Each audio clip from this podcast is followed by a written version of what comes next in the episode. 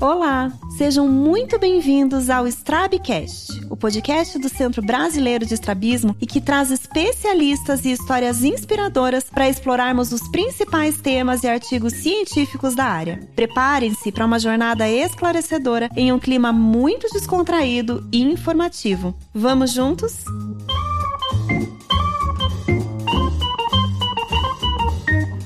Eu sou a Daiane Saó, atual presidente do CBE. Nosso podcast hoje vai ter um formato de Journal Club para uma breve discussão de um artigo científico. E nós temos a honra de receber a Júlia Rosseto, oftalmologista com doutorado pela Unifesp, professora da UFRJ e atual presidente da Sociedade Brasileira de Oftalmologia Pediátrica. E, por conta disso, nós já temos trabalhado juntas e eu terei o prazer de, nos próximos dois anos, ainda trabalhar muito em vários projetos que a SBOP e o CBE têm em conjunto. Ju, seja muito bem-vinda. Nós estamos muito felizes com a sua participação no Strabcast e eu tô muito animada para te ouvir falar dessa super novidade no estrabismo, que é a técnica de interlacing para corrigir o estrabismo do alto míope e que foi brilhantemente publicada no Journal of Pediatric Ophthalmology and Strabismus no ano passado. E para começar, Ju, você pode começar contando pra gente a história de como que surgiu essa técnica? Oi, Dai, obrigada pelo convite. É um prazer estar aqui com você hoje, nesse mundo dos podcasts. Mais uma coisa que a gente vai compartilhar. Nesses dois anos também estou super animada com tanto projeto interessante que a gente tem e acho que a gente vai ter uma excelente gestão compartilhada. A técnica de interlacing, eu gosto de contar essa história porque é, é bem o, o, estilo do Dr. Tomás, para quem conhece, né? Eu tinha uma, uma paciente alta míope para operar. Ela tinha uma ET,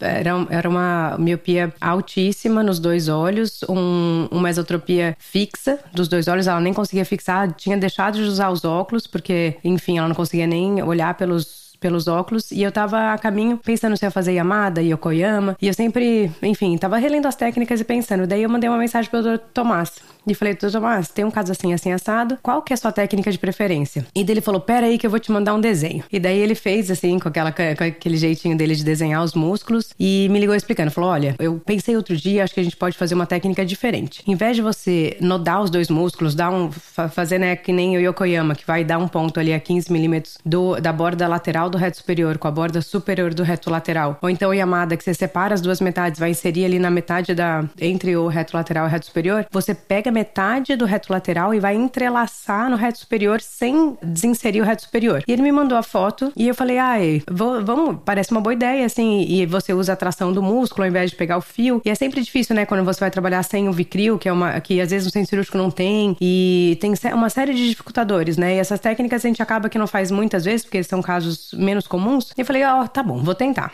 E aí no centro cirúrgico, quando eu fui fazer o primeiro músculo, eu fiz, a, era, um, era um olho reoperado duas vezes e o reto lateral tava um pouco regular. Então eu ressequei um pouco, simplesmente porque ele estava froxo e irregular. Tirei a borda, a, a metade superior, então 15 milímetros afastando, uh, separando a metade superior e a inferior do reto lateral. E pega no, uh, você passa na inserção como se você fosse fazer qualquer transposição ou qualquer recuo mesmo. Você desinsere do modo tradicional. Modo tradicional. Passo duas vezes as duas laçadas, faço o ponto de fixação nas duas laterais e soltei a borda superior. Uh, e eu faço incisão uh, fornice, então faço uma incisão temporal superior que com uma, uma inserção só você já faz a cirurgia completa. E aí depois que eu soltei o reto lateral, eu fui pro reto superior. E aí você pega o reto superior, da mesma forma você usa dois ganchos de Stevens, que é aquele pequenininho, para separar as duas metades, a mais ou menos 15 milímetros também. E aí você passa os dois fios do reto lateral entre as metades do reto superior e volta com o próprio fio para reinserir na inserção original do reto lateral. Então você vai fazer uma laçada e vai reinserir no mesmo lugar. Então a facilidade é que o, a tração entre os dois músculos e o reposicionamento do globo, que é a maior dificuldade, né? Porque esses globos são enormes, eles estão fora do cone muscular, é feito pelo músculo e não por você, assim, fazendo aquela força com o fio. E aí eu reinseri, e a outra facilidade é que você reinsere na própria inserção. Porque, por exemplo, a Yamada, você tem que dar um ponto no olho alto míope ali entre, né, na esclera entre o reto lateral e o reto superior, que é sempre uma área que a gente prefere evitar. De mais fragilidade. Mais fragilidade, um olho, né,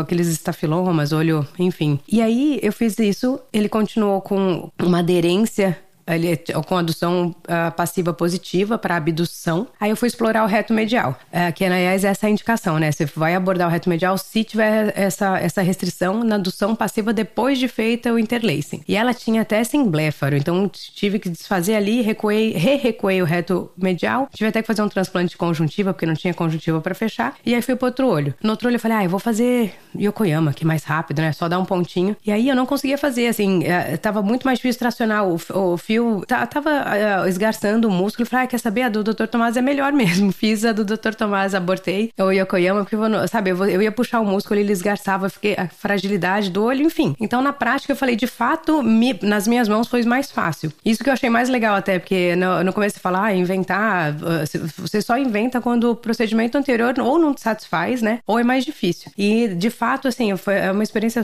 que, que me parece mais fácil mesmo. Então, por isso que eu acho que a, a técnica veio para ficar. E que está sendo super bem sucedida, né? Todas os colegas Sim, que têm é. utilizado, eu pelo menos utilizei duas vezes e eu tive ótimos resultados. Fiquei super satisfeita. O Ju, e quando que a gente pode usar essa técnica isoladamente, ou seja, fazer só o interlace, no caso do ET do alto míope, e em que casos que a gente deve considerar associar um recuo ou mesmo toxina botulínica do, do reto medial? Então, ela é, tem mais um porém na alta miopia, né? Que a alta miopia é uma cirurgia um pouco autoajustável, porque quanto maior o estafiloma e maior o deslocamento do olho e, portanto, maior a esotropia, maior vai ser o efeito da técnica. Porque no fundo você está reposicionando aquele globo, então vai ser proporcional ao tanto que ele está fora do, do, do, cone. Então tem essa questão. Por isso que é importante você avaliar isso depois que você faz o interlacing. Às vezes você fala, olha, não vai ser capaz de corrigir, ele corrige impressionantemente desvios enormes. Então, quando você acaba de fazer o interlacing, reposiciona o globo e o olho está bem posicionado, você faz adução passiva para abdução. Se não tiver restrição, você não precisa fazer nada no reto medial. Se continuar com restrição, aí sim está indicado ou o recuo do reto medial ou a toxina botulínica, o que você tiver mais facilidade ou ou mais preferência. Uhum. E para finalizar, em quais outros tipos de estrabismo que a gente pode considerar aplicar o interlacing? Agora acabou de sair o double interlacing, né, que foi um artigo publicado muito bem publicado pela Aline. Os dois foram na JPOS, que é a Pediatric Ophthalmology Strabismus, né, o jornal não é da APOS, mas é o da JPOS. E ele daí é a mesma técnica, mas para cesto, e aí você faz o mesmo interlacing com a metade superior e o reto superior e a metade inferior e o reto inferior. Então acho que esse seria o segundo, a segunda grande indicação para sexto. E daí você vai fazer como substituindo uma transposição. E ele corrige de 35 a 50. Também é super potente. E aí você pode fazer bilateral se for o caso, ou e na mesma, no mesmo sentido você adiciona ou não o recuo e a, ou a toxina botulínica no reto medial com, com os mesmos critérios. E você pode também ressecar o reto lateral, como eu falei no meu caso, por exemplo, às vezes ele está muito flácido ou irregular, você pode fazer uma ressecção para ficar com uma tensão maior e ele ficar ainda mais potente.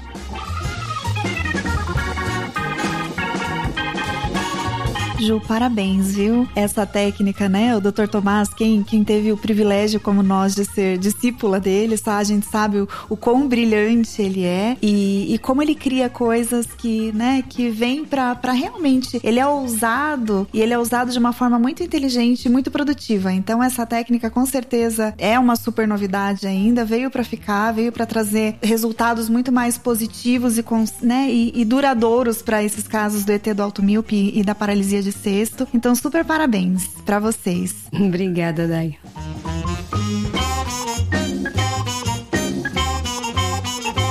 Bom, esse foi o Strabcast e hoje nós conversamos com a doutora Júlia Rosseto. E se você gostou, compartilhe com seus amigos. E não se esqueça de nos seguir e favoritar na sua plataforma de áudio preferida.